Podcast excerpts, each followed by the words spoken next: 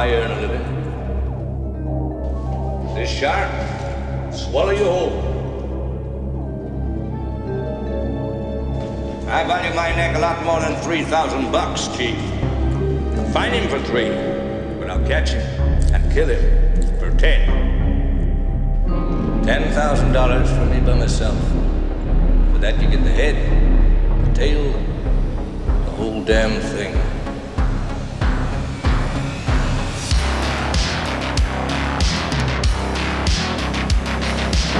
You yell shark. We've got a panic on our hands on the 4th of July.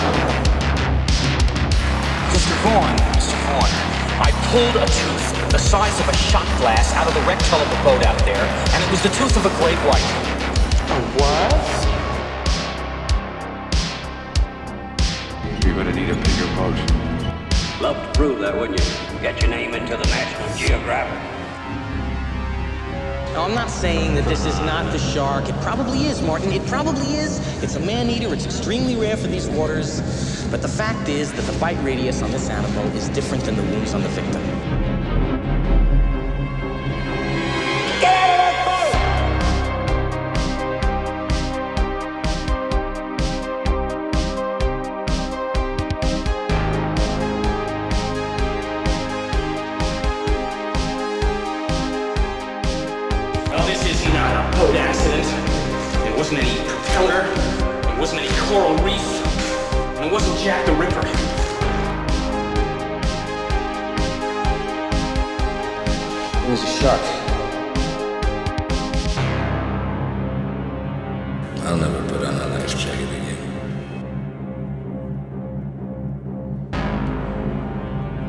What you're thinking. I know what you're thinking. Did Quint fire four barrels into the shark or only three? Well, to tell you the truth, in all the excitement, I kind of lost track myself. But being that this is Jaws, the greatest movie ever made, you've got to ask yourself one question Am I going crazy? No, you're not going crazy. You are back here in the Jaws obsession for a 68th episode, where, as always, we are here to share with you, prove to you, convince you, or remind you that Jaws is the greatest movie of all time. Thank you for returning for episode 68 Three Barrels or Four. This is a question that has been raised by listeners to this broadcast. Many assume that it's a continuity error, but it is not. And we are going to dive into the details later in this episode. And we're going to solve this riddle of three barrels or four. It's been close to three weeks since our last episode, but there is a reason for it. We have a major announcement to make. This is the moment we've all been waiting for out there in the Jaws obsession.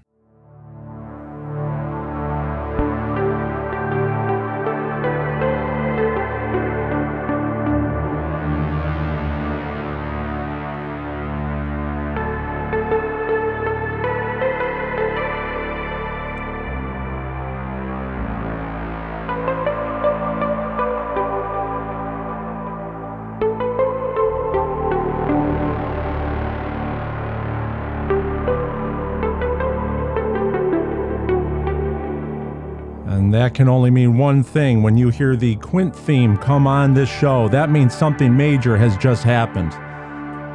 It is my honor and pleasure to announce that the Book of Quint is now going to be published.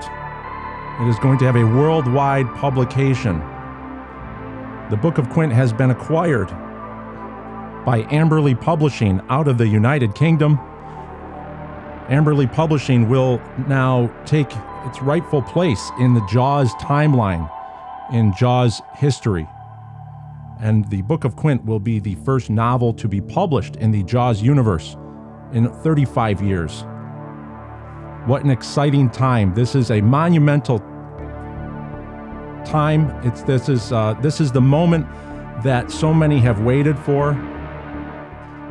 This is a moment that we have worked hard for, and let's just take a moment to bask in the glow that we will know that the rest of the world, the, the world will have access to the Book of Quint this year in the year 2023. So how did this all come about? Let's let's let's break it down. Let's let's go down to let's talk first. Let's let's mention Amberley Publishing. We can't thank enough. I can't thank enough Nick Hayward, CEO of Amberley Publishing, for stepping up and signing the Book of Quint and allowing us to be part of the Amberley Publishing lexicon.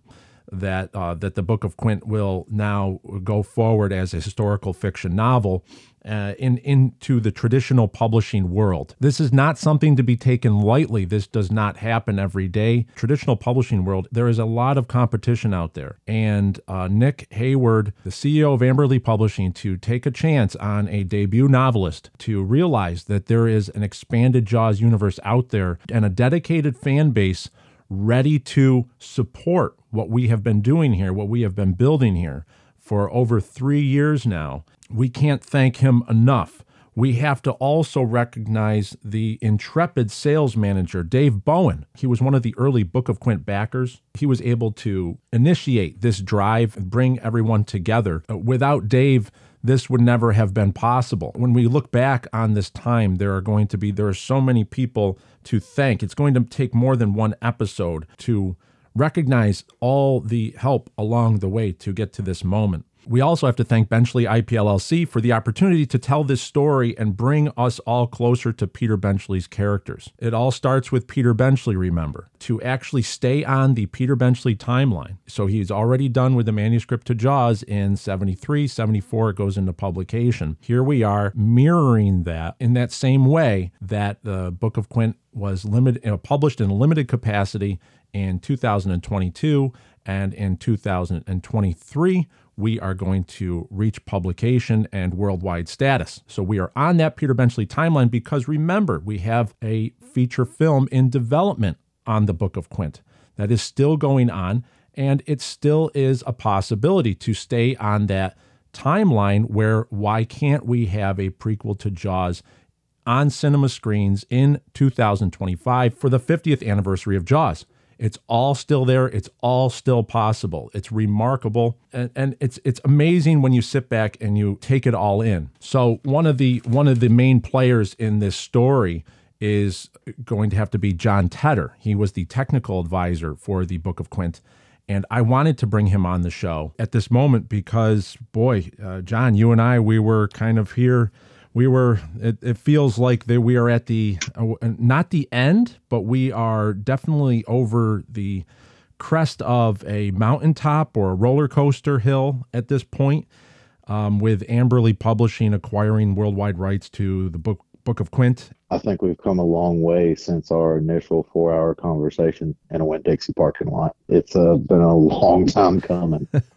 it sure has. and we're talking way back in December of 2021. Um, mm-hmm. That's when the process of the Jaws obsession started. And there was still, there was a process going, I all the research and then the notes, and I started the writing process. But the Jaws obsession was a very important part of the puzzle. Why was it important? I had no idea. I just knew it had to be started. It was not a coincidence that I wanted to do the SDU 5e strobe light, that infamous episode two of the Jaws obsession with Hooper's Neo Flasher strobe, which actually comes into play in this episode later on. We got in touch through that because you still make the labels for that strobe light on your Etsy shop at Quint's Sharkin' Shack over at Etsy.com. You were the first person, I was an outsider outside of my family that I was able to communicate what my intentions were with the Book of Quint. I want to thank you for your steadfast presence, not at that, not just at that time with the writing and how you came on as a technical advisor to the writing of the Book of Quint, but at, in the show as well. I think you gave the validity because we really needed the fans to uh, get behind this project right from the start, and you were able to help that happen. I have to thank you for that. What are your thoughts about Amberley Publishing, them taking a risk on an upstart uh, debut novelist, a 400 plus page book? Because this was a one in a million shot. It really was. Well, first, Ryan, really, I got to say thank you for bringing me on to the project itself. You know, before you ever said anything to me about it, I was just a real small time guy, you know, just doing a fan service. And then you got in contact with me, like you'd said, and it's gone from there. You know, as far as everything that's going on with Amberley and everything, you know, it's we always knew this book was a winner. We always knew that. That that was never a doubt right. in our minds. Absolutely. It, it goes back to that saying that you and I had over the course of many nights. It only takes one. It only takes one, and Amberley they took the risk. Yeah. And they see that this book has massive potential, not just in one book, but into the beyond. they see that. This Yeah. book is a winner. It clearly is. They, they wouldn't be willing to do this if it wasn't. What's happened here is that with the Jaws obsession and with your contributions to this, we've effectively established that there is an expanded universe in that movie Jaws.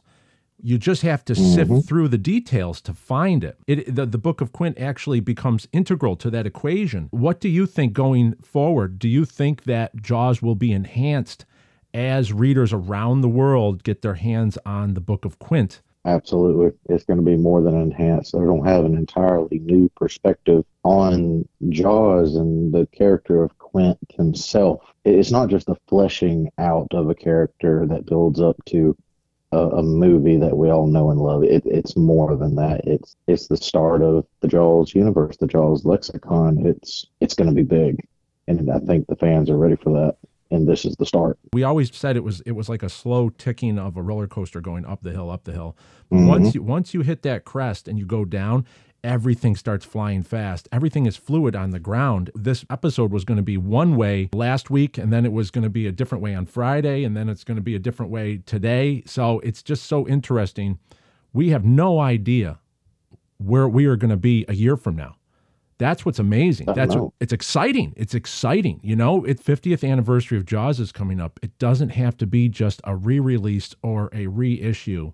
There's there- Right. there's there's an energy here and an excitement that's surrounding this that was there during the making of Jaws, and there's something else happening here. sometimes it just seems like you know a lot of people when they- they're from the outside looking in they, they're not on the ground factory floor they they didn't see you know all the nights that you and I just talked on the phone because about how frustrating everything could be Mm-hmm. about just the different things going on. They they weren't there for those hour long conversations. All the times where we had to put our heads together and figure out, okay, where do we go from here and how do we get here? Yeah, because it wasn't as it wasn't a beeline. It wasn't a simple case of you go from A to B. You had to go to a point and a half to then B. You know, we had to do all this back and forthing and going uphill, downhill. You know, just to you know get one thing done and jump through all these hoops. But now that we're here, we're on the precipice. It's unbelievable. It's really unbelievable. Of course, we always knew we'd get that we'd Right. get here. I'm trying to quantify the um, the details here. The Book of Quint is, by definition, it has already had a limited publication with the Indiegogo campaign. They had a 300 book limited edition publication back in October of 2022. This is going to be the first worldwide publication of a novel in the Jaws universe, in the Jaws lexicon, of a fictional novel in 35 years since Hank Searls' Jaws the Revenge. I want to isolate on that energy of the moment that this is exciting. This is not um, this is not something that was always a foregone conclusion. It wasn't. And Amberley Publishing just comes through. And as we're seeing now, already with the pre-order links, Amazon UK, Amazon France, there's book vendors in I, I saw a German website in the European markets and in the UK are having access to pre-orders already. So shortly we're going to be lateraling that over to North America with a November release date. What do you think the fans can look forward to in November of 2023? The fans of Jaws that are following this and that will be following this and that will be listening to this episode a year down the line, just the excitement that all of this should bring every Jaws fan is monumental because it's like you said, in 35 years, there's not been another Jaws related book or a Jaws book under the moniker Jaws, period, released in 35 years. This will be the first one. Every Jaws fan site, Facebook group, page, website, anything else should be reporting on this because this is legitimate Jaws news. It's the first one in 35 years. The universe itself, the Jaws universe, is being expanded. It's growing and it's being told. And the and the Jaws fans, they have coming to them so much that they they're going to be overwhelmed in a good way. They're going to have plenty of content to keep them busy for a while. Yes, and it always dials back to it enhances your enjoyment of the original Mhm. movie of Jaws and Jaws 2. I mean, going forward, we're going to be incorporating more of Jaws 2 into the Jaws obsession here. But Jon, you're on you're in this for the long haul. I know you are. I am, and I think everybody that reads the Book of Quint is in this for the long haul as well. Um, and that's why I think that 2024 and beyond is just going to be so special to see what happens, not just with the Book of Quint, but with the new discussions, the new friendships we will make by meeting mm-hmm. people, by coming together. This the, the Book of Quint will draw people together. Wow. Just universal. It's all there. it's all there, isn't it, Jon? It is. And you know, it's like I said, I do not remember what episode it was that I actually said this on. Ryan probably does. But I, I made the statement that Universal, if you like money, this is the way to go. This is it. Episode 19. You said that on uh, with the fate of the orca. There you go. Episode 19, Fate of the Orca. See, yeah, I told y'all you'd know. Yeah. but uh, it, Universal, if you like money, this is the way to go. And I still stand by that. Uh, this is the way forward. There's so many p- possibilities. Rebuilding the orca, just so many things for fans to enjoy. A revitalization of the Jaws franchise in an expanded universe doesn't have to be ending at Jaws the Revenge. We can actually mm-hmm. take Jaws 1 and 2 and we can actually build on those two movies and those two that, that the world that they set. When the Book of Quint is published, the map of Amity Island is going to be in that book. We're going to talk about how that actually laterals over to Jaws 2. The landmarks, everything is there to actually tie the two movies together. Just exciting stuff. It's exciting stuff. It's it's that that equation had had a solution.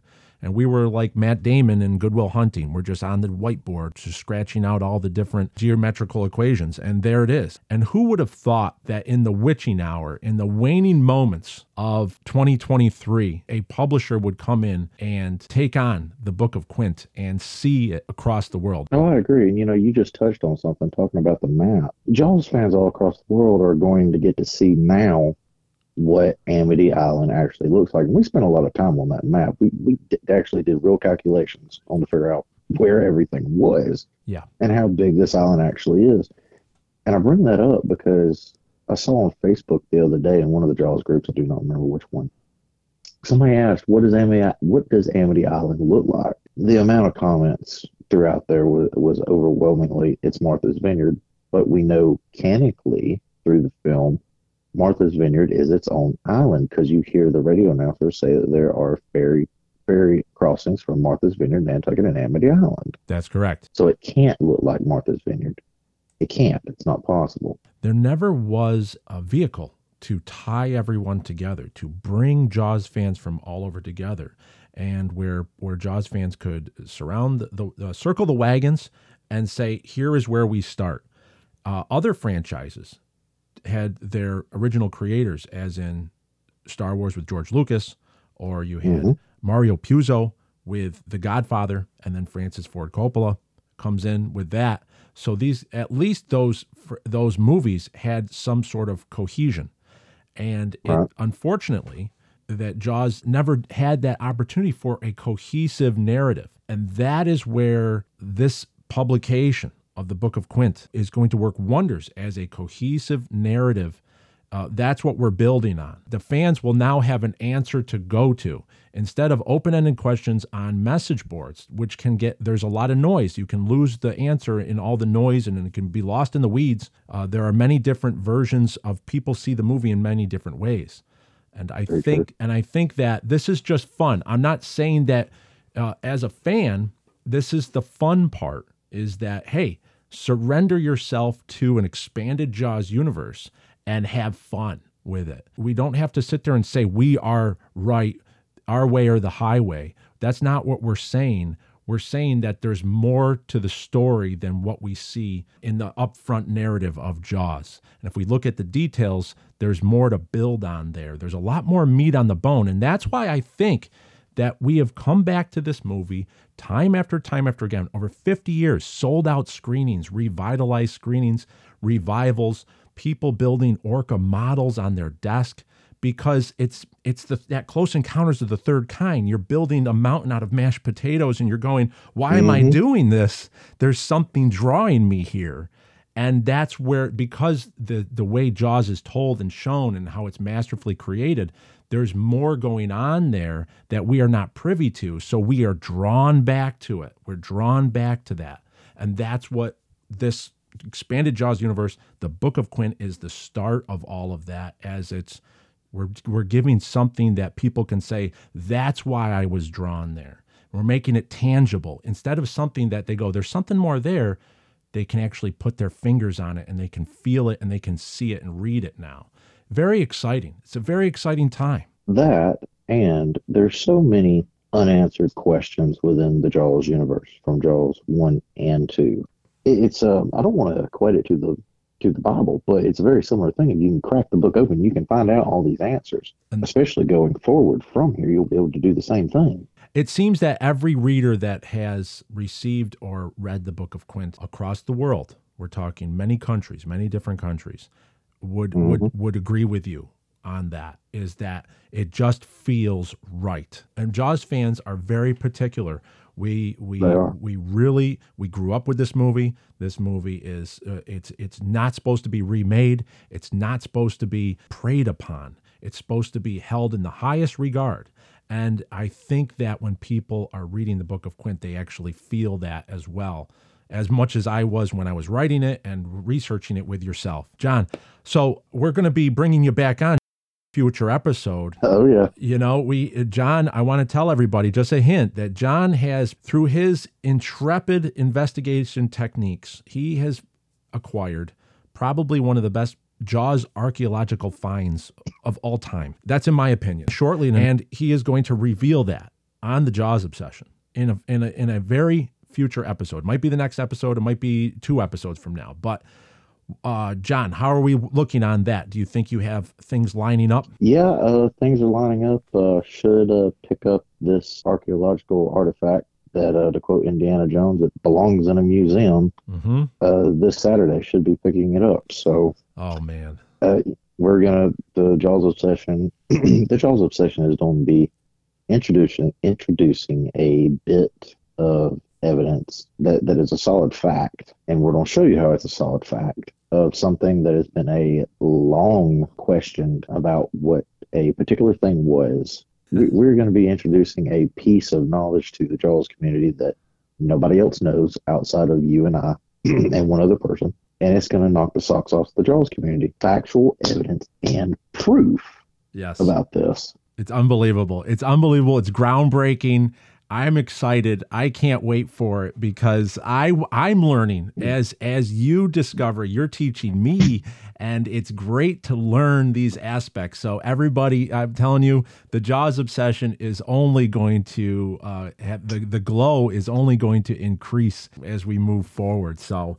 Jon, as always, you're you're always welcome on the show, and having you here has been educational. And it was great, I think, just to have your voice. I think the listeners will agree, just to have you on this episode after the big announcement, Amberley Publishing acquiring the Book of Quint. I think it's all fitting. It's kind of coming full circle. It's tying everything up in a nice little bow. It's always an honor to come on, buddy. All I right. love it. How inspiring is it to see where all of this, where how far we have come on this journey? I realize that in today's day and age, we sometimes uh, we lose patience because everything is so instantaneous. When you want to recall uh, a TV show or a theme that you might want to hear, you just pull it up on YouTube or Netflix. Everything is given to us instantaneously. And so when we are put in positions where you have to play the long ball, you actually have to run the marathon, not the sprint. I understand that that um, uh, tension can build, negative thoughts can can come up. This journey, and we are still on this journey. This is not by any means the end. What we are still on this journey is that um, I was I was feeling some. Uh, there was definitely there, there were definitely some tension because the uh, that others had access to the Book of Quint and that um, it was being held back. And it was all done for a reason because the traditional publishing for the publisher to uh, invest their time and their efforts into a novel, they they have to have worldwide rights to that novel. That's why the book had to be with, withheld for this moment. It was a process. This whole thing was a process, and I just want to say thank you to everyone for your patience even though uh, in past episodes I've been talking about the Book of Quint and you have not been able to read it, and even now we're going to I'm going to read emails, I'm going to read a review of the Book of Quint, um, that it is coming and that you will be able to uh, pre-order it and it will be delivered to you. It will be in your hands by November 2023, especially before the holidays, before Christmas 2023. This is excellent. This is unbelievable. The vision is being realized. Uh, the stage is being set. It's a stage that Quint needs to be on to thrive. Uh, the character of Quint needs the biggest stage possible, right? This is Robert Shaw in my opinion, Robert Shaw's greatest performance. It's the biggest stage possible he needs, and traditional publishing is such a stage for this moment. Without readers, what good is the novel? And now this book will be delivered to readers around the world with much more access than the self-publishing world. One one other small little thought that I'm just processing here is uh, Jaws affected me greatly in my youth. I remember reading it for a book report in second grade. Of course, I skipped the middle section. I had no idea what was going on with the dinner party scene and, you know, the, the dalliances going on in that part two of the novel. I always just focused on part one and then, of course, the part three. So it's something about the sea, it's something about sharks. It's the, the whole thing was just, it, it wrapped me up. And it did that for millions of people out there. You yourself listening, we are all here because of the magic of that novel. What I see is uh, going forward, this is about the children, the, the newer generations. Jaws continues to inspire through the book of Quint. And it's from this process, it's from the, the this this broadcast of the Jaws obsession. Um, it's a lesson for my children. It's a lesson for the younger generations out there that hard work will still produce results. If you put your whole heart and mind into something, you can achieve great things. Such a lesson for generations to come that it still happens, it still works, that the, the dream can be realized. But this is, was about I could not do this myself. This is not about one man at a typewriter. I always I grew up thinking that's what novelists were. Uh, the Hemingway at a typewriter just uh, tapping away on the on the keys. It's not. It's not. I've learned so much from this process that it is not a solo sport by any means. Uh, you you might be the conduit that the story flows through to get out there, but if it wasn't for the people coming together from Agent Bill Pettit, from all the people on the show that were able to add validity to what we have been doing here. It goes on and it continues to go on. Marty Milner, I can't thank Marty Milner enough on episode 50. I listened to episode 50 again. Just the faith of a man that was on set, the construction foreman of Jaws, and how the the words, the positive words and the review he gave to the Book of Quint back in December. It just set everything in motion going all the way through this year the ups and downs the you know the the highs and the lows and here we are hayden wheeler who organized with chris the westhoughton robert shaw meetup where we put the book of quint into the libraries up in westhoughton greater manchester area that was where i met Dave Bowen started the process, taking the book to Amberley. There's so many, there's so many names and people. Of course, Sean O'Rourke, who did the who did the unboxing of the Book of Quint earlier this year. Scott Fitzgerald, that great appearance after Christmas in 2022 on his uh, positive blathering appearance. That's still you can still find that on YouTube. All those moments were needed in order to get to the next step. It's like climbing the rungs of a ladder. And you just keep going up, going up, going up until we finally are at that destination. It's a lesson for my children going forward. Hard work pays off, and that if you do something 100%, results can be achieved in any career. It's not just writing, it's in, it's in anything. And uh, it's great to see. We have an ISBN number now for the Book of Quint. It's official. The ISBN number 13981222475. That is going to be the number that you can look up the Book of Quint in any market that you're in. So let's talk about going forward, what to expect. There's new info every day right now. In the last three days, new sites have picked the book up. There's new ways to pre order. I'm seeing sites in France, in Germany, of course, the UK now listing. The Book of Quint is listed on various sites in the UK, Amazon UK, and other local bookstores. This is an opportunity to go out to your local bookstore and say, I want to pre order the Book of Quint give the local bookstore some business. Books are still an important part of our society, of our of human to human contact. As it stands now, the Book of Quint is going to be released. This is going to be a trade paperback release of the Book of Quint. November 15th, 2023 is the date that I'm seeing on many sites. Uh, that is what Amberley Publishing is releasing at this time. If you are in the UK, you have seen listings of it already. The US and North America, uh, we're standing by. Logistics and planning is being made. So at this time, it will be released in North America in November of 2023.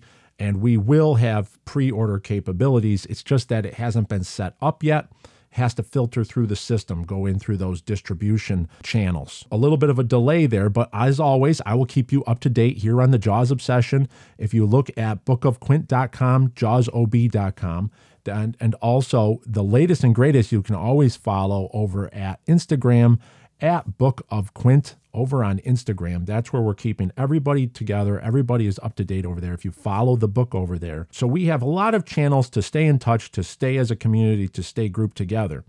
Uh, the key date, once again, it's a focus on is November 15th, 2023. Uh, one more thing I wanted to mention. I mean, I'm just, I, am kind of just in the moment. I'm just, uh, I have so many thoughts going through my head. Uh, one of the things is right here on my desk, I've kept through this whole process. I have the ticket stubs from the ferry ride over to Martha's Vineyard from Hyannis on Cape Cod. The initial ferry ride, I have the date of August 26, 2020. Um, that is where it all started there was two trips over to Martha's Vineyard during the research phase of the Book of Quint, but the first trip, that one from August 26, 2020, was when um, I had the first inspirations that there was something more going on. That Jaws was not just a movie, it was the greatest movie of all time, but there's something more there. I could not put my finger on it, but there was more to the story. And I felt that, and that's what made me go back. And that's when I met Mike Currid and we went on that fateful tour with the Edgartown Tour Company and we went to all the Jaws locations. It just hit me like a ton of bricks. There was the the Quint backstory was real and it was right there in front of me. So I've kept these tickets on my desk here through that whole process. We are three years and one month over that date, uh, almost three years and one month to the date yeah, so and I try to put myself back into the mindset back then where there were so many doubts that this was not a foregone conclusion. Uh, there, there is a lot of soul searching that happens um, when you decide to put yourself out there. Um, of course, there's always fear of failure, and then there's the fear of regret. I believe failures can be overcome. Failure is how we learn to move ahead. That's what life is all about. It's what, what you know the the the it's the great Rocky line, uh, Sylvester Stallone. What is that line? The world ain't all sunshine and rainbows. It's a very mean and nasty place, and I don't care how tough you are, it will beat you to your knees and keep you there permanently if you let it. You, me, or nobody is gonna hit as hard as life. But it ain't about how hard you hit. It's about how hard you can get hit and keep moving forward. How much you can take and keep moving forward. That's how winning is done. Now, if you know what you're worth, now go out and get what you're worth. But you gotta be willing to take the hits and not pointing fingers saying you ain't where you wanna be because of him or her or anybody. Cowards do that and that ain't you. You're better than that. That is exactly how I felt in anything I've done in my in my life, failure is always the option and it's always going to be there in anything that we do. And I remember back in August of 2020 that first instinct is to run away and say, no, no, it's a crazy idea. Don't do it. It's that life is all about failing and getting back up. And these are one of those moments where you just become resilient to it. And this last three years, the book of Quint was denied uh, quite a few times, also from, from various agents and then by many, many publishers.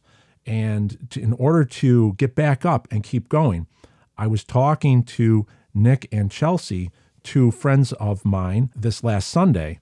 And uh, Chelsea used to work in the publishing world down in New York City. And she said that the resilience, they know the process, and the resilience to keep getting back up, to keep moving forward, even in the face of all that's a, what you have to do as an author, but it's what you have to do in all of life, in all sorts of industries.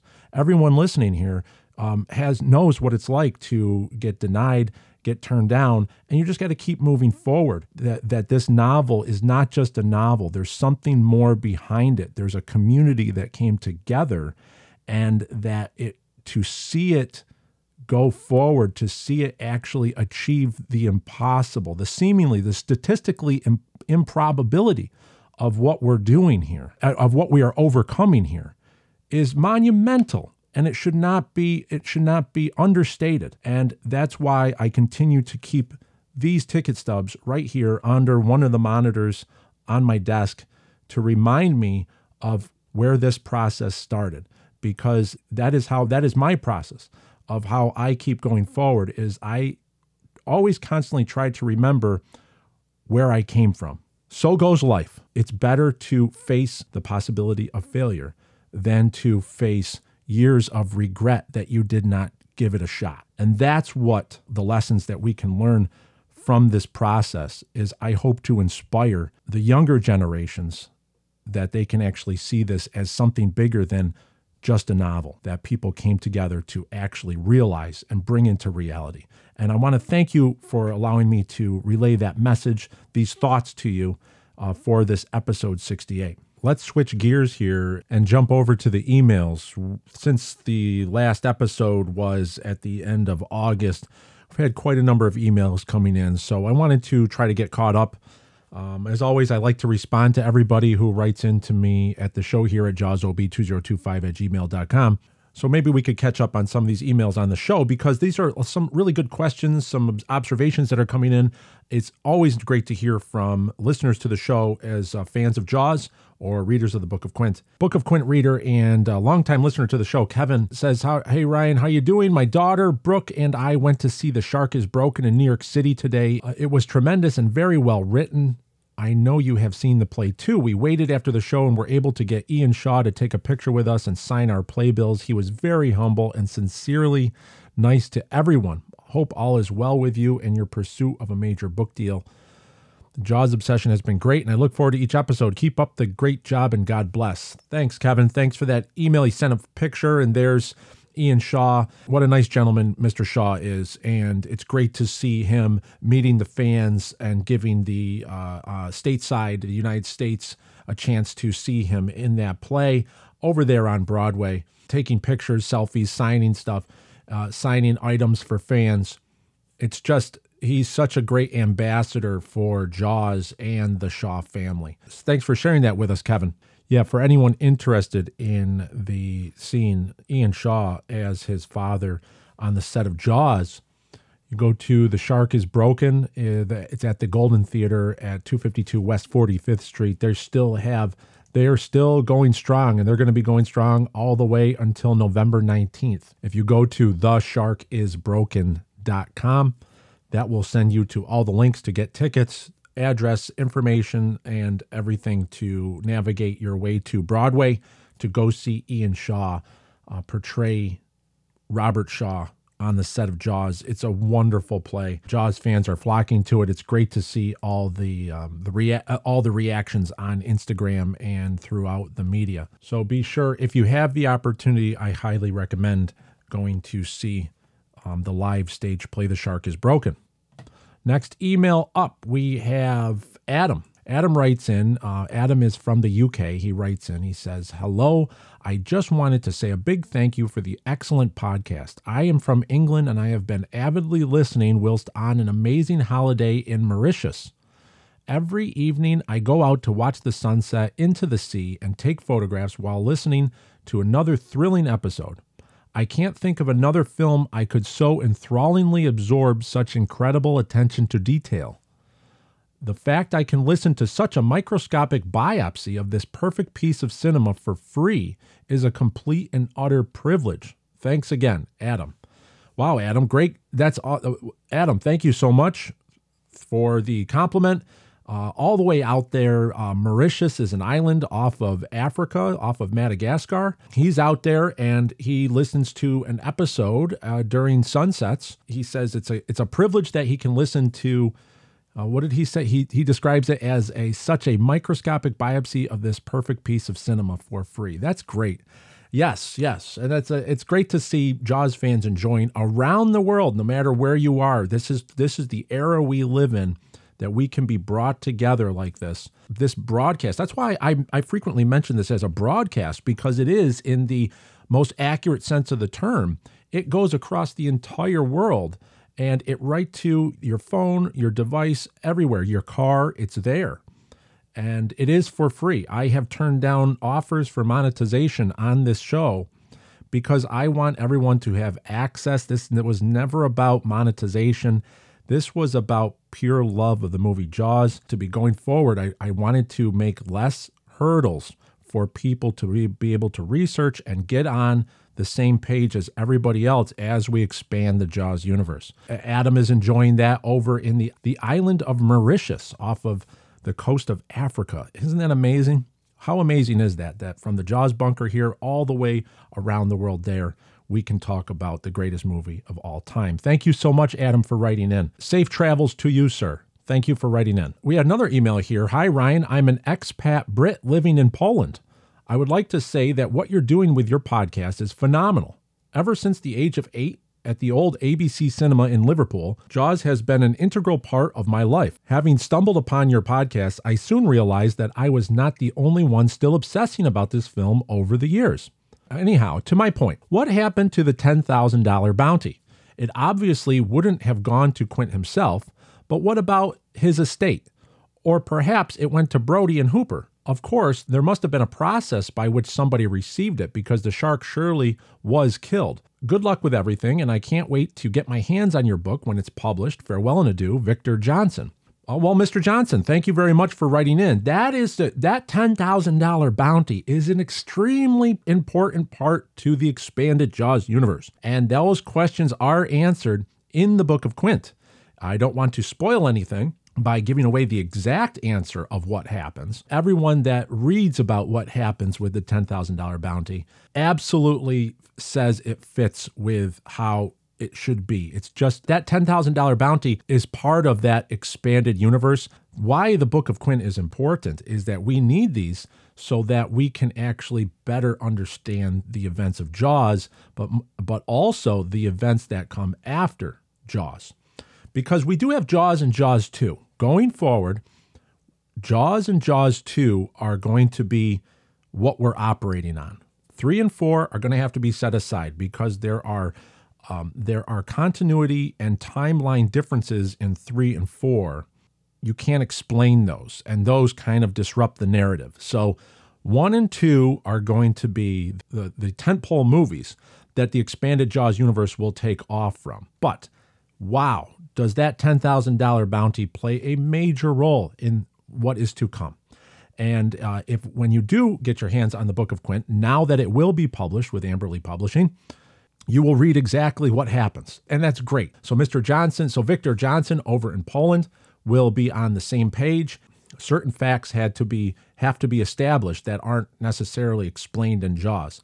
And it's exciting and, and it will be exciting to see uh, all come together. It's it's as if we are putting together a jigsaw puzzle and those pieces are all clicking in and they all fit. When they all fit together and then you stand back and you look at the big picture, you just it's wonderful to see and it's going to increase your enjoyment of not just Jaws, but Jaws 2 as well. And thank you for writing in, Victor, and thank you for your compliments on the show. I had a correspondence with Steve in the UK. He wrote Hi, Ryan. In the week since we traded emails, I have reached episode 61, Ben Gardner's Head. After just over three weeks, I am almost up to date from starting at number one. I see what you mean about the episodes in the 50s and 60s, uh, but to be honest, I have enjoyed them all since the first episode. It has been great hearing each bit of development in your journey with each episode. the gaining an agent, the writing of the screenplay, etc., and also hearing all the reviews of the Book of Quint. The flip side is that it has made me mad at myself for not being aware on board this journey from the beginning. As a longtime Jaws mega fan, I am kicking myself for not knowing about the Indiegogo campaign. Born late 1965, I was 10 when it opened in UK cinemas, Christmas 1975 when I saw it for the first time. I'm going to stop right there. Steve, don't be disappointed that you were not here from the beginning.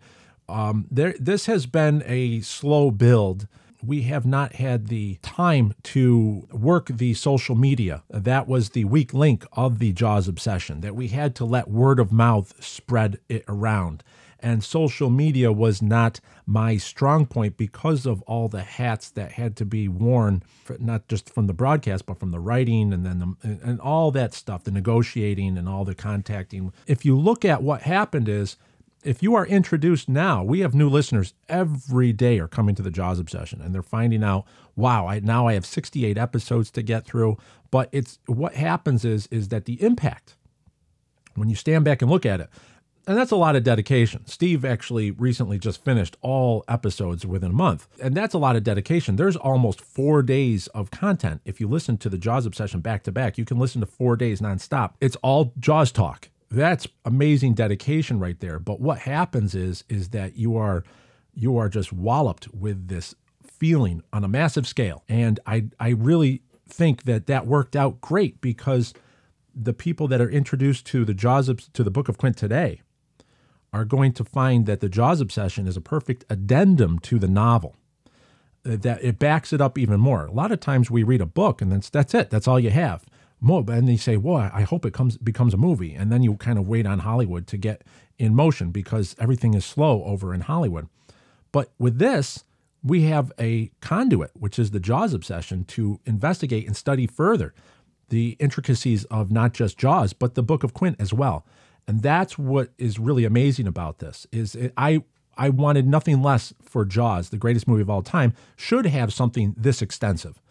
And it was great to build this and even though you came in late in the stage, it's great having you here and that you were able to use your time and you dedicated your time to research and get all of that content in. And, and I thank you for that dedication.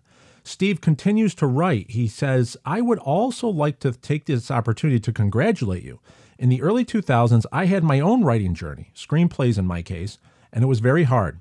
It was like being outside of a club you were not invited to, and I had a lot of rejection. I did well in a number of screenwriting competitions, which led to a meeting with a British film company, and also had interest from an American indie producer, but these led to nothing, and I had to give up writing to protect my mental health. This is why I congratulate you on your perseverance. You obviously have a resilience that I did not have.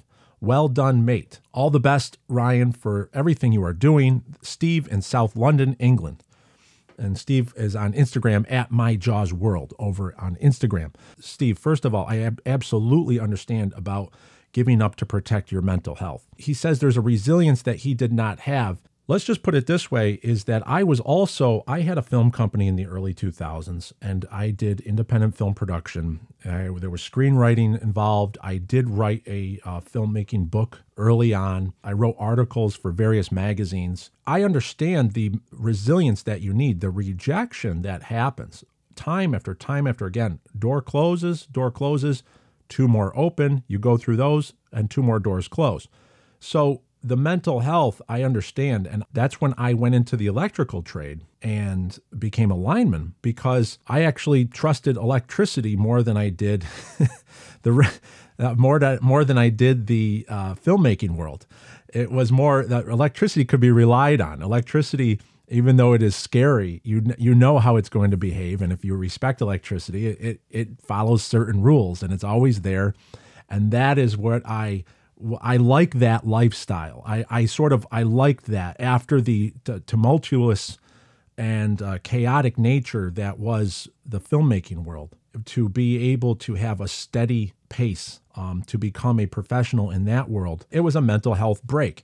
And I left the writing world for 15 years. I did not I did not write a th- thing. I, I did not write anything for 15 years like this and that's and when you say that it's there's a resilience that you did not have I think that once you reach a level where you're not writing for financial gain and you're writing for because there is something else out there and you need to tell this story.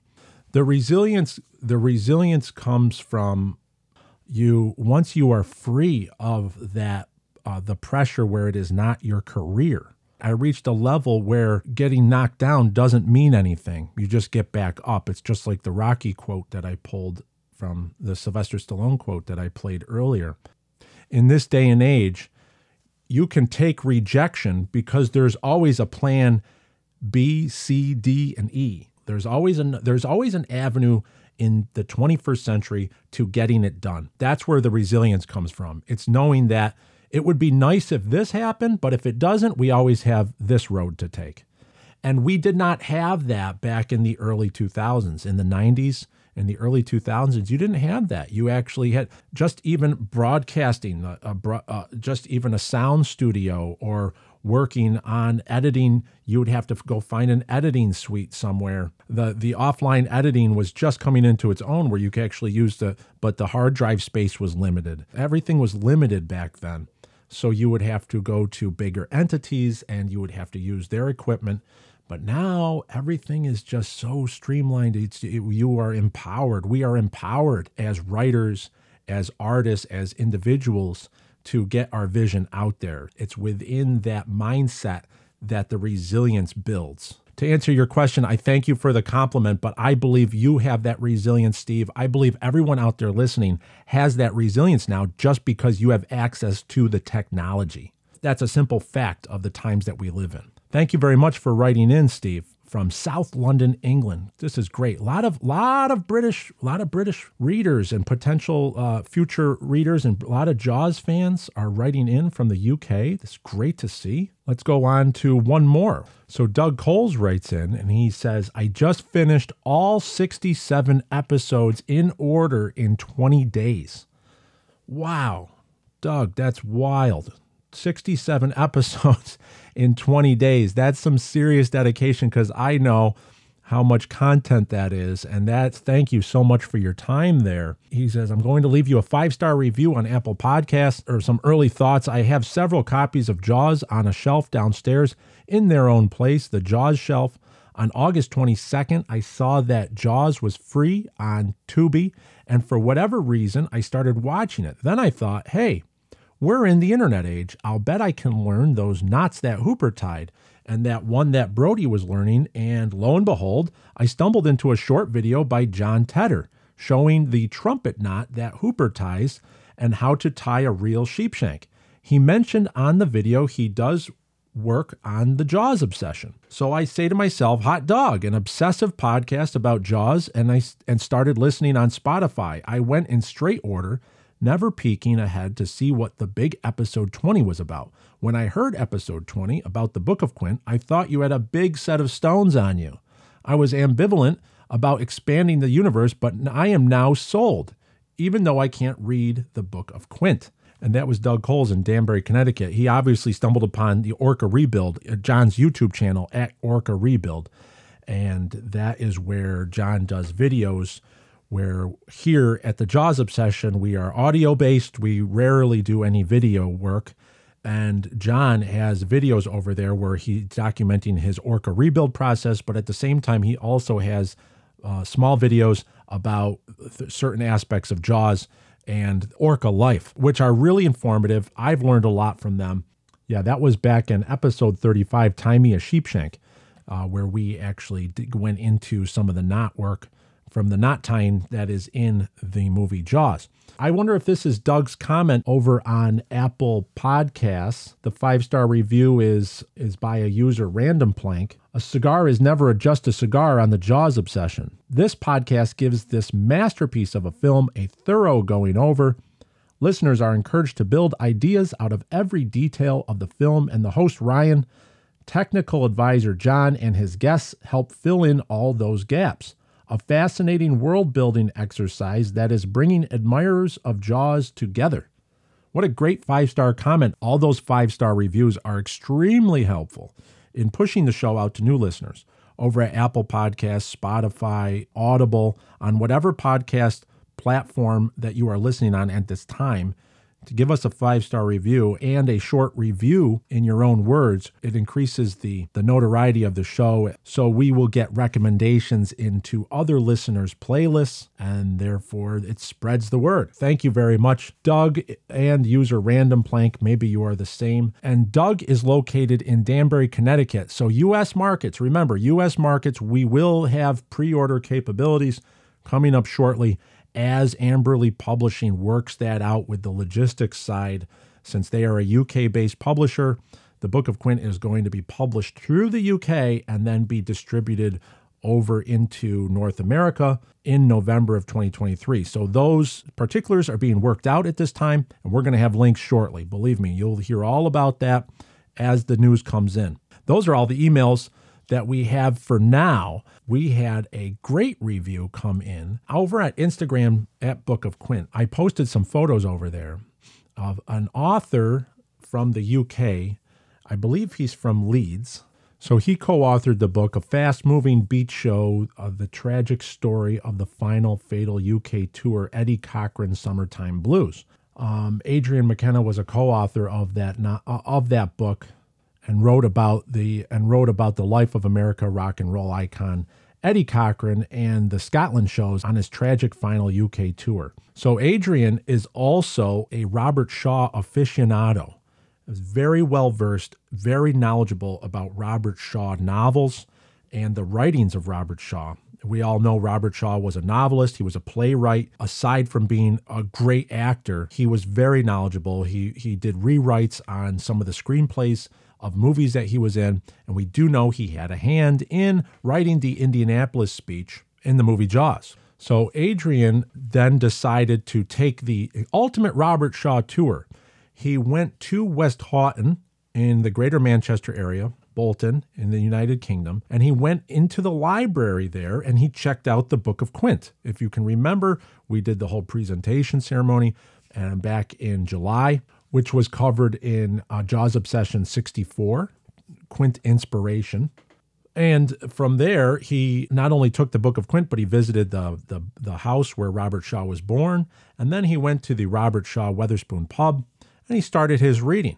And he was able to finish in record time. He, I mean, he finished the book in, in only a matter of days. And now we have a very well written Book of Quint review that is spoiler free. So I would like to take this moment to read this review to everyone out there. So now to celebrate the Book of Quint and the announcement that it was acquired for worldwide publication by Amberley Publishing, this review couldn't have come at a better time. So let's get to this a review by Adrian McKenna. Here it goes.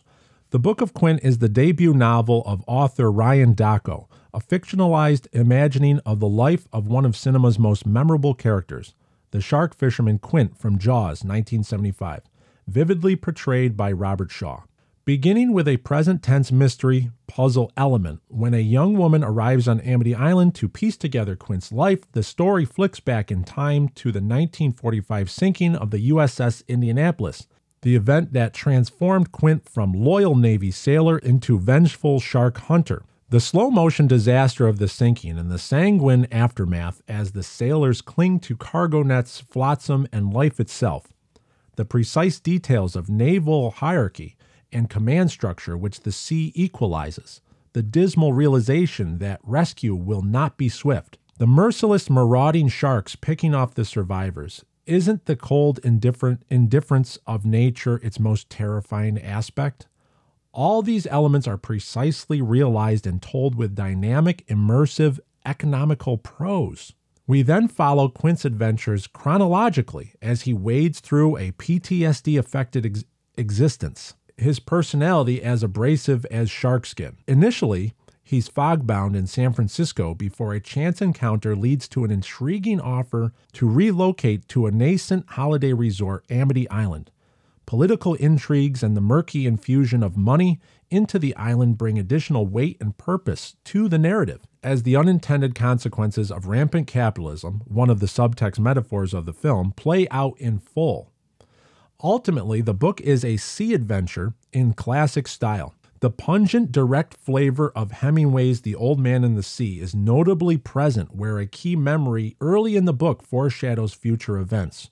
Jack London's The Sea Wolf is also a style keystone. The titular Quint is reminiscent of London's Wolf Larsen in physicality and self containment, though happily not in sociopathic tendency.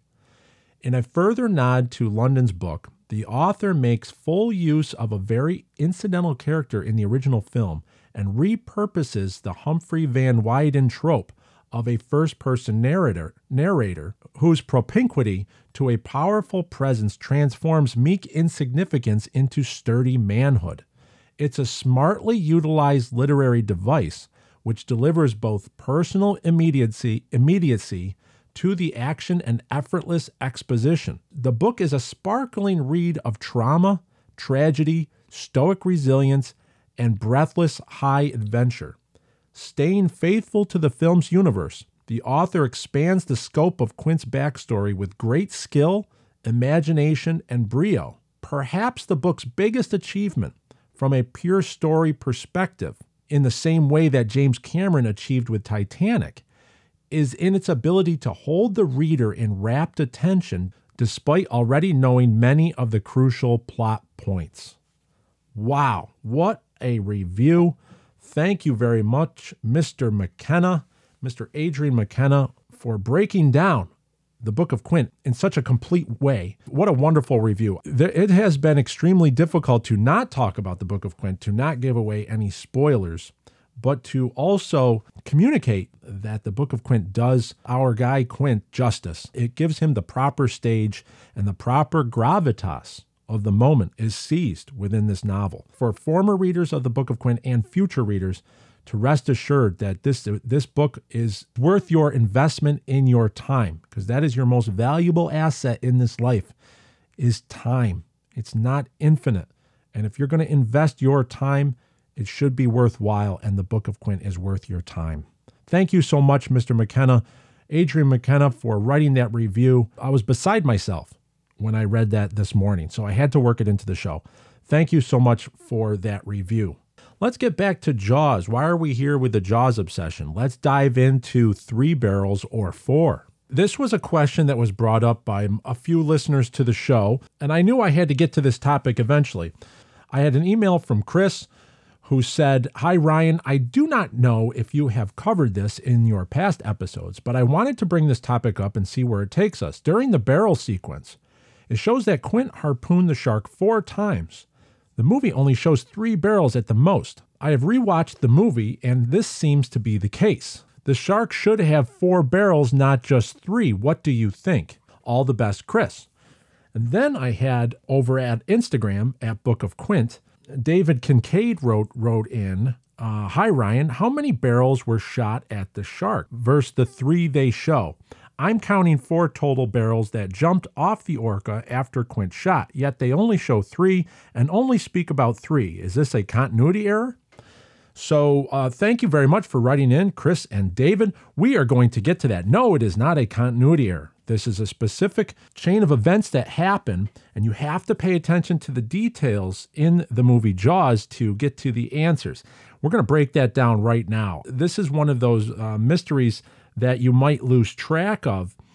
But if you watch what's happening closely, remember, before I jump into the movie here, remember that Steven Spielberg had an economy of shots and an economy of time for the orca sequence during that filming stage off of Martha's Vineyard. So there are many times that they would be filming they filmed many times out of order. We learned from Marty Milner in episode 50 that they would have to sometimes shoot the shark they might want was damaged and they were repairing it. So they would have to shoot another sequence with another side of the shark eh, or that that would dictate on what shots could be filmed that day. There were also difficulties with sailboats and other pleasure craft coming into the field of vision. Remember these the the the the movie has to have the orca and Quint Brody and Hooper out there alone and with the shark. So they would have uh, other curious boaters would come into the line of sight for the camera, they would have to clear them out or they would have to wait for a day sailor to be off the horizon.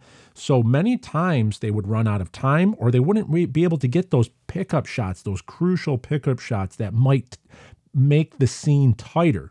But with Verna Fields editing the film on site over at the, the Harbor View Hotel in Edgartown. They had an editing suite set up. They were able to communicate on exactly what was needed and what wasn't covered. And the sequence works if we look at the detail. It is not.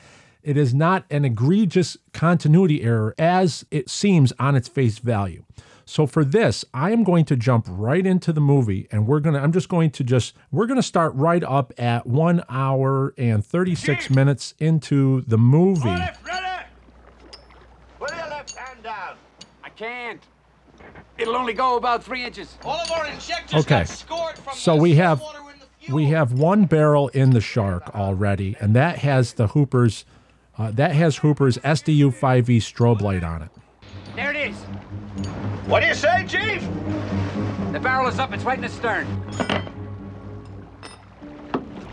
Okay, so at one hour and 37 minutes exactly, we have a beautiful widescreen shot of the Orca on the left side. We have uh, Chief Brody up on the flying bridge. We have Hooper amidships, and then we have Quint at the stern. And they're looking at the lone yellow barrel, and we can actually see we see the Neo Flasher strobe light that Hooper attached in the barrel sequence the day before. Um, we do talk about that strobe light. If anyone wants to know about more about that strobe light, that's episode two of the Jaws obsession. So, but for now, we know that here's our barrel, and here we have the flasher. We can actually see that at one hour and 37 minutes into the movie, as it as it pops up at the stern. So we have to realize the barrel is sitting there, kind of motionless. Quint, if we can get close enough. Okay, and what Quint what Quint is doing as Come on, as Qu- as Hooper's trying to hook in the uh, using the boat hook, he's trying to get in the line. Quint is studying this this line to see exactly what the sh- shark is thinking. When he runs, you drop that rope or you'll lose your hands. I've seen fingers torn out at the knuckles. Old Seaman's home's full of them. Hey, boy, give it to me a minute. Okay, and then the shark appears. Now this startles Quint. Okay, so Quint is surprised here because the shark comes at an unexpected angle. So what Quint learns right here is the shark broke free from this barrel. The next line here is very important. So what hap- what does Quint say after he gets his hand snapped and cut by the line? Haul in that line of the foulest. Haul in that line, it will foul us. Haul in that line of the foulest. Haul in that line or it will foul us, as the subtitles state. So what happens here is that there's two things that happen.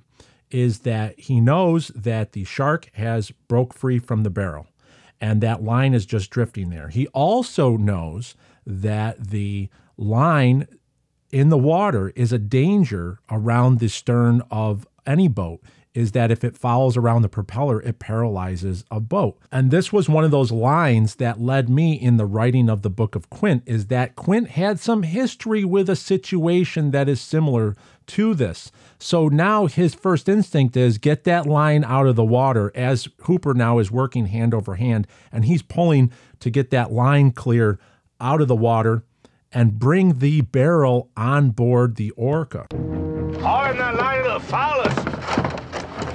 Start the engine. Where are you going? So now, as he says, Where are you going? Hooper is seen with the barrel, with the strobe light barrel, uh, holding it on the stern of the Orca. I'm gonna make a phone call. Now, we lose sight of Hooper through this entire sequence right here. Hello.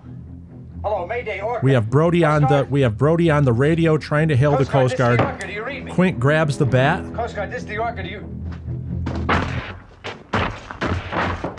now at this point we have the shot of Hooper is now he is on the he is at the bow of the vessel of the Orca with the strobe light barrel. Okay. He's pushing it over as in he is going to do something with this barrel. Looks like he is going to reload that into the rack of barrels. This is the only shot we get. How does he get up there? If we watch carefully, as Quint is coming in to bash the radio and Brody is there, we do not see our back right here is to the port side of the Orca. So at this time, as all this chaos is going on, Hooper left Quint before Quint grabbed the back. Hooper left Quint and grabbed the line and the barrel and went and went along the catwalk along the side, the port side of the Orca to the bow with that first yellow barrel.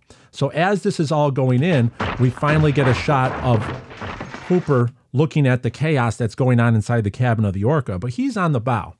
Now, what we don't under what we don't understand here is that Hooper is not merely watching this transpire. Excuse me, Chief. That's great! That's just great! Now where the hell are we, huh? You're certifiable, Quint, you know that? You're certifiable! So at this point, Hooper is actually doing something on the bow. What Hooper is doing is he is recovering his Neo Flasher strobe light, his SDU 5E strobe light. He's untying that, he's getting that off the barrel, okay? In order, because he's obviously figured out that they're in the daytime, they're not going to be hunting at night, and he doesn't need to, they don't, they won't need a visual on this barrel. They have to get that now the shark is swimming around free with no barrels.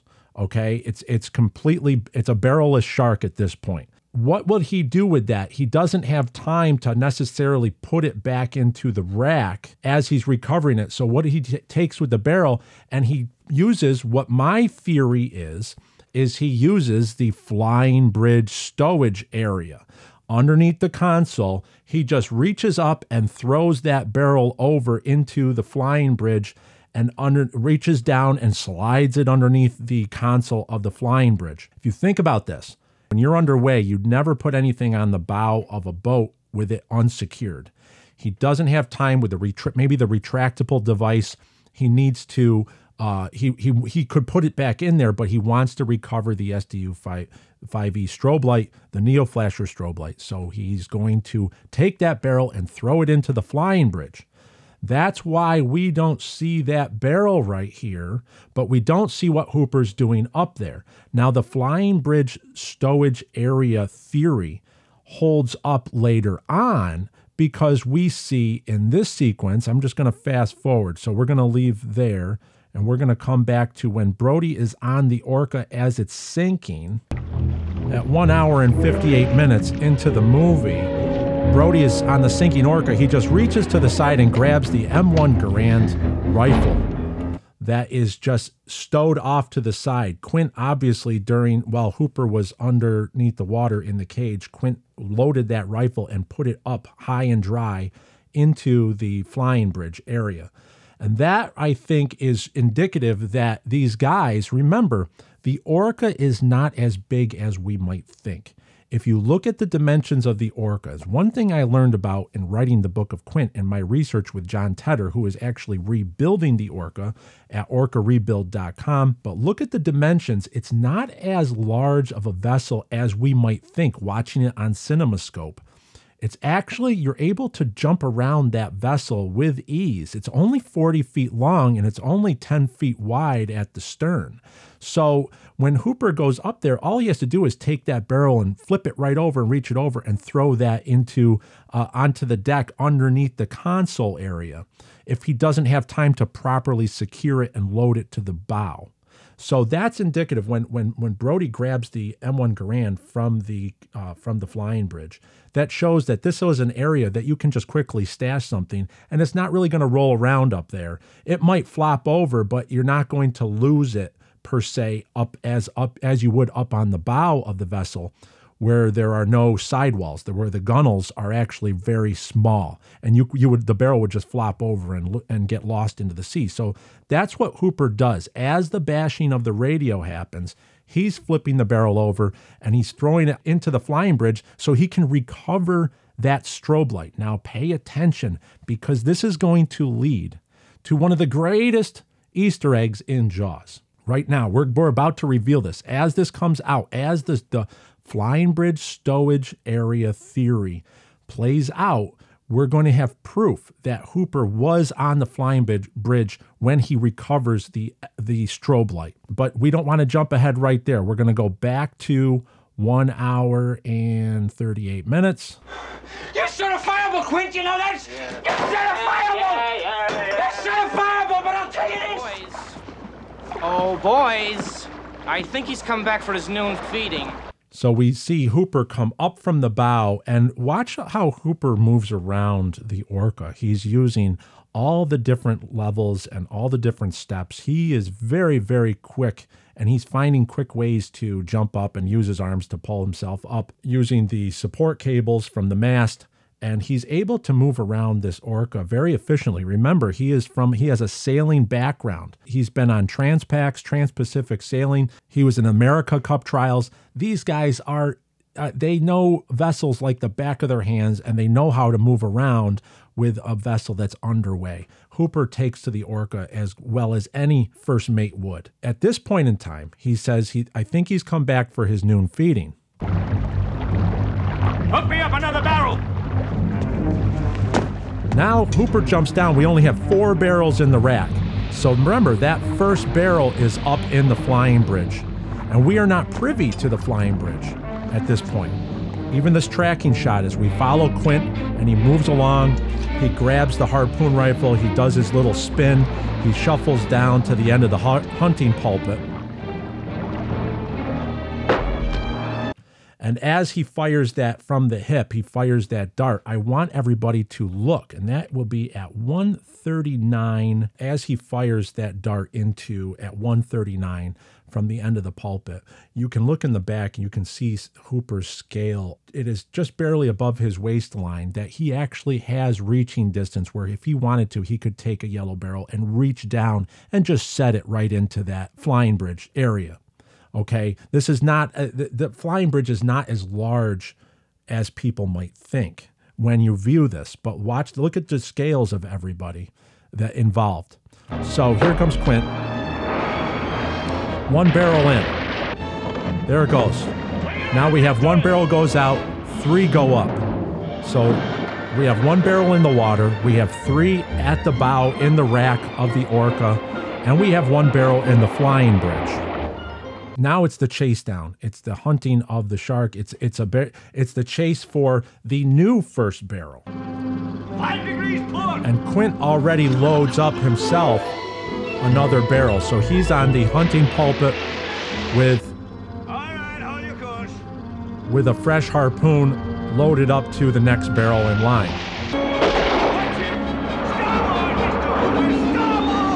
Now at 141, this is important now. This is an important sequence. At 140, 1 hour and 41 minutes, we have a second barrel get uh, second dart hits the shark. And Hooper comes back on the throttle. So the Orca is now stationary. He dropped it back into neutral. A torso up of Hooper's back as he's in the flying bridge. You can see the Orca is his hand is on the throttle and it is in neutral.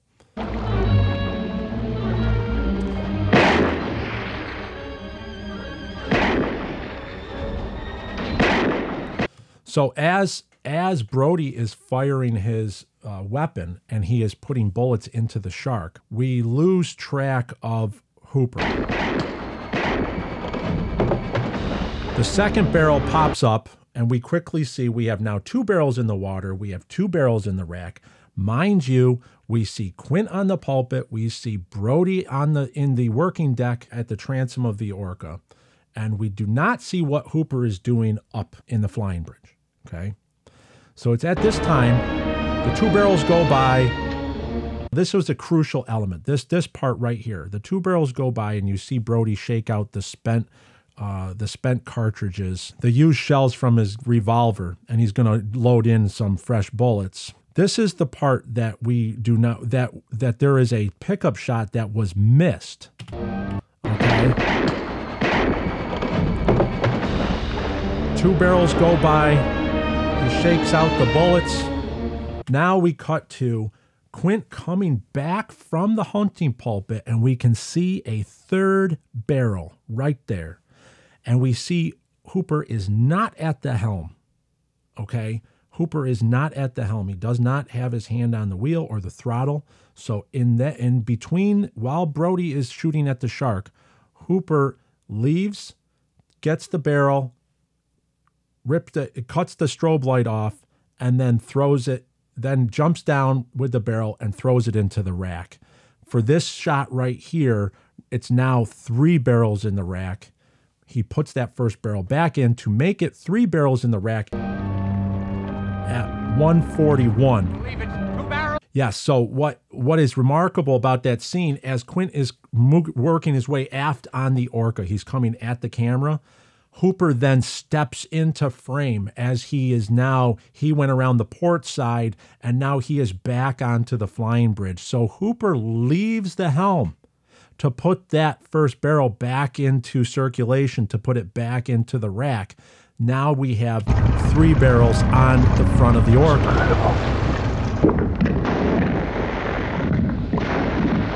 So the famous shot right here, They're up again! Now what? Everything works. Two barrels now pop up in the water, and I have three barrels on the rack.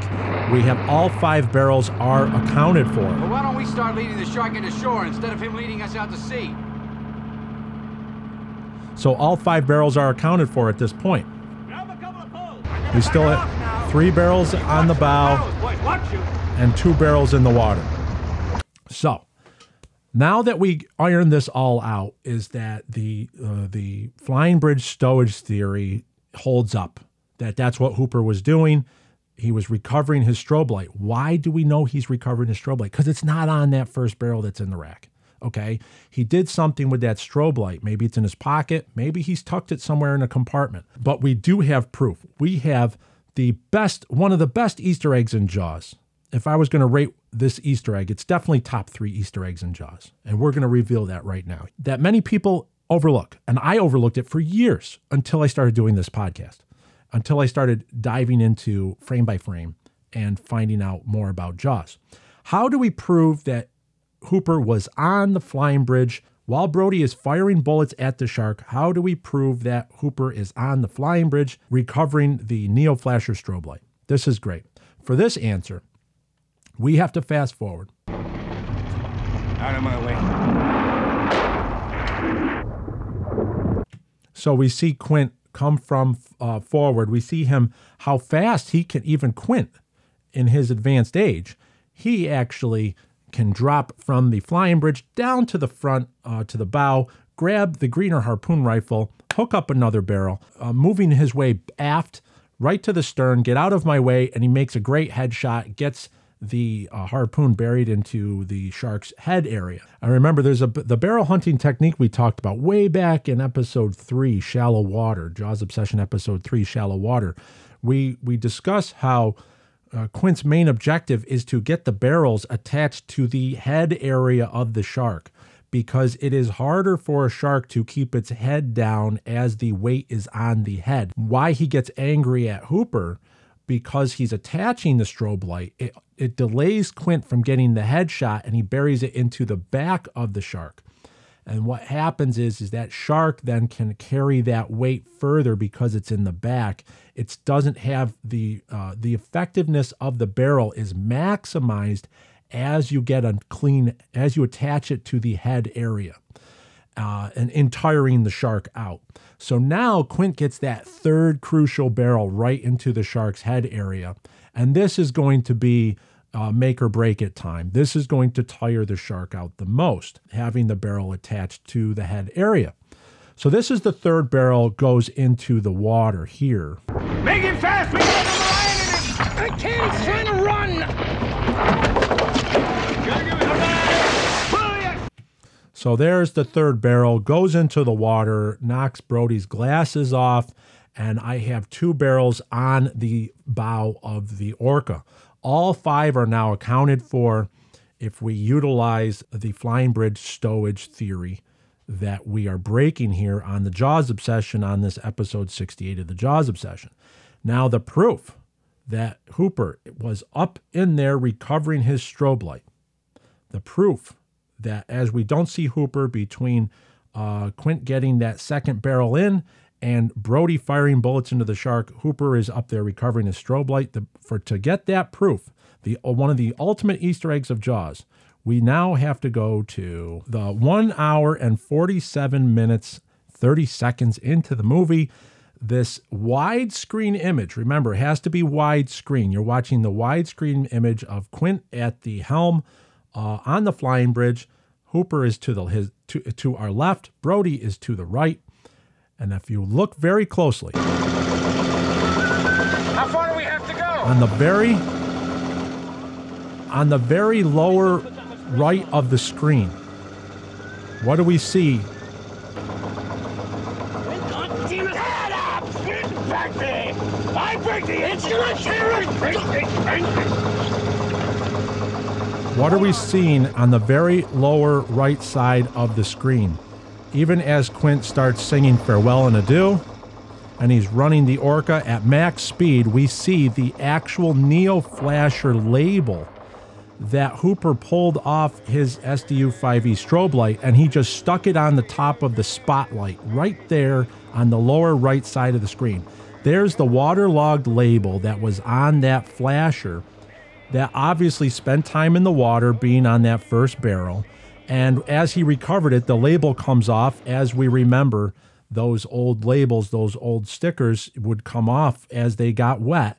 And he would he just took it and slapped it on that spotlight. I think it is the most brilliant example of continuity in Jaws that they actually that detail emerges that we don't even recognize unless you're looking for it is that Hooper took the uh, the Neo Flasher label and he just slapped it right there on the spotlight. Something to do because maybe it was just one of those instinctive things. He's got the thing and it comes off. He's got this flasher, pulls it off that first barrel, and the, the label comes off, and he just reaches up and put slaps it on the spotlight.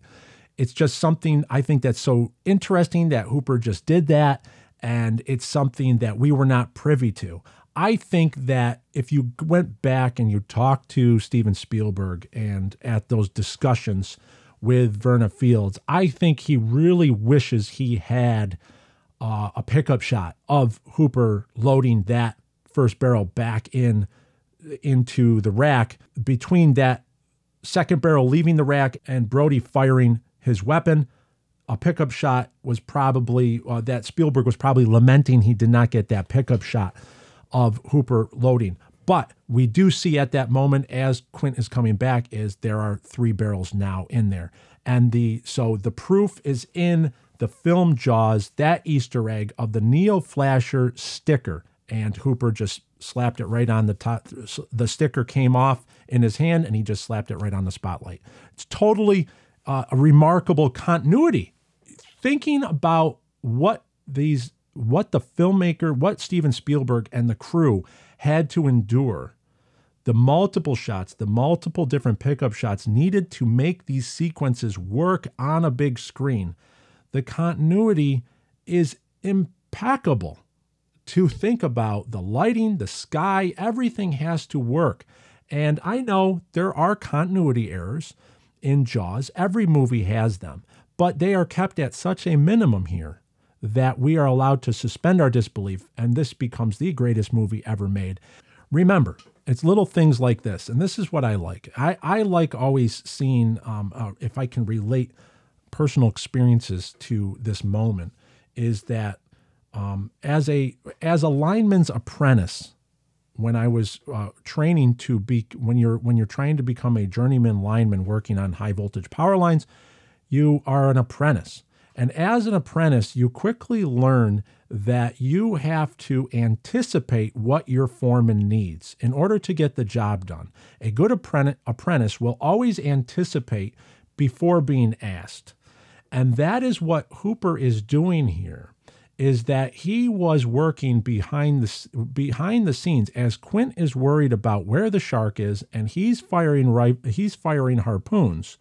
Brody had the uh, he's got his his revolver and he's shooting bullets. Hooper realizes that there is only two barrels left that he's got to he has to reload that Quint might need all these barrels. So Hooper is working constantly to anticipate what Quint might need. And that's why he jumps down and loads that first barrel back into the rack to make it three on the bow as two are in the water. It's great because it's not highlighted enough that even though they butted heads earlier, that Hooper has become the ultimate first mate to Quint in that he is trying to anticipate and provide Quint with everything that he needs to make this hunt successful. It's a great moment, and that Neo Flasher sticker on the spotlight is the perfect Easter egg to tell us more to the story that's going on outside of what we see in the movie Jaws. That there is even there are even elements to these characters going on that we are not privy to. And that is what makes Jaws so special is that we keep coming back and we keep finding these little elements to explain what we might have previously overruled as a continuity error.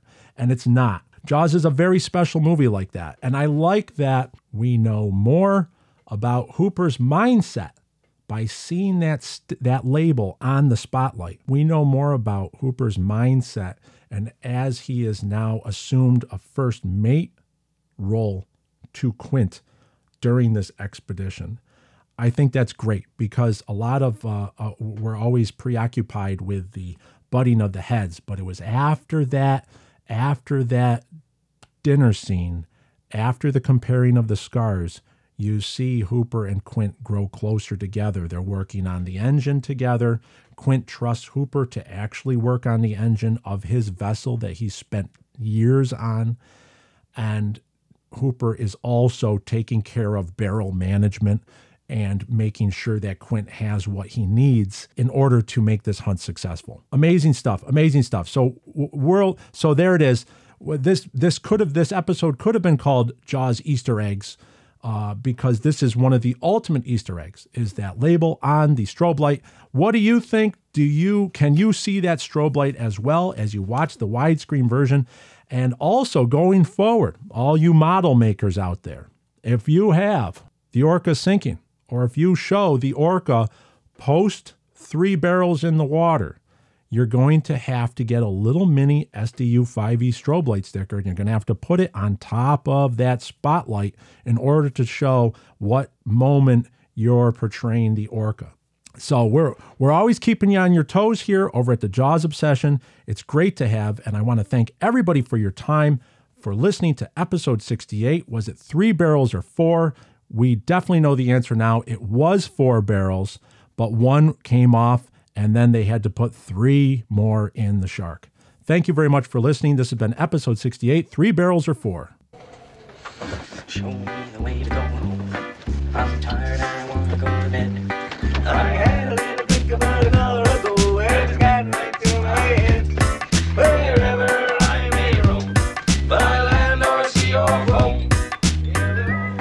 Well, that was a special episode. I'm going to try to include photos and screenshots on our. Uh, we're going to actually have this sequence on the Telegram channel at our show notes, as well as screenshots over at Instagram at Book of Quint. I want to thank everyone for tuning in. I especially want to thank Amberley Publishing for acquiring the Book of Quint for worldwide distribution. Um, publication date is set for November 15th, 2023. Thank you very much to Nick Hayward and Dave Bowen. Nikki, the managing editor over at Amberley Publishing, as well as Bill Pettit over at the William Pettit Agency for making this all possible. It's great to see the book moving forward like that. The movie Jaws is copyrighted property of Universal Studios. Any references and sampling from the movie Jaws in this episode is intended to fall within Section 107 of the Copyright Act. Copyrighted materials are fairly used for the purposes of criticism, comment, reporting, teaching, and research. Materials used here are protected by the fair use guidelines of Section 107 of the Copyright Act. All rights reserved to the copyright owners. Special thanks to Jon Tedder, You can go to Quint Sharkin' over at Etsy.com. Find those links in the description of this broadcast. Thank you for him for coming on the show and helping us with this monumental occasion. Um, he has been a great presence on the Jaws Obsession, and we look forward to hearing from him more. So, uh, orcarebuild.com and Shark over at Etsy.com. Until next time, thank you very much for tuning in. Farewell and adieu, and show me the way to go home.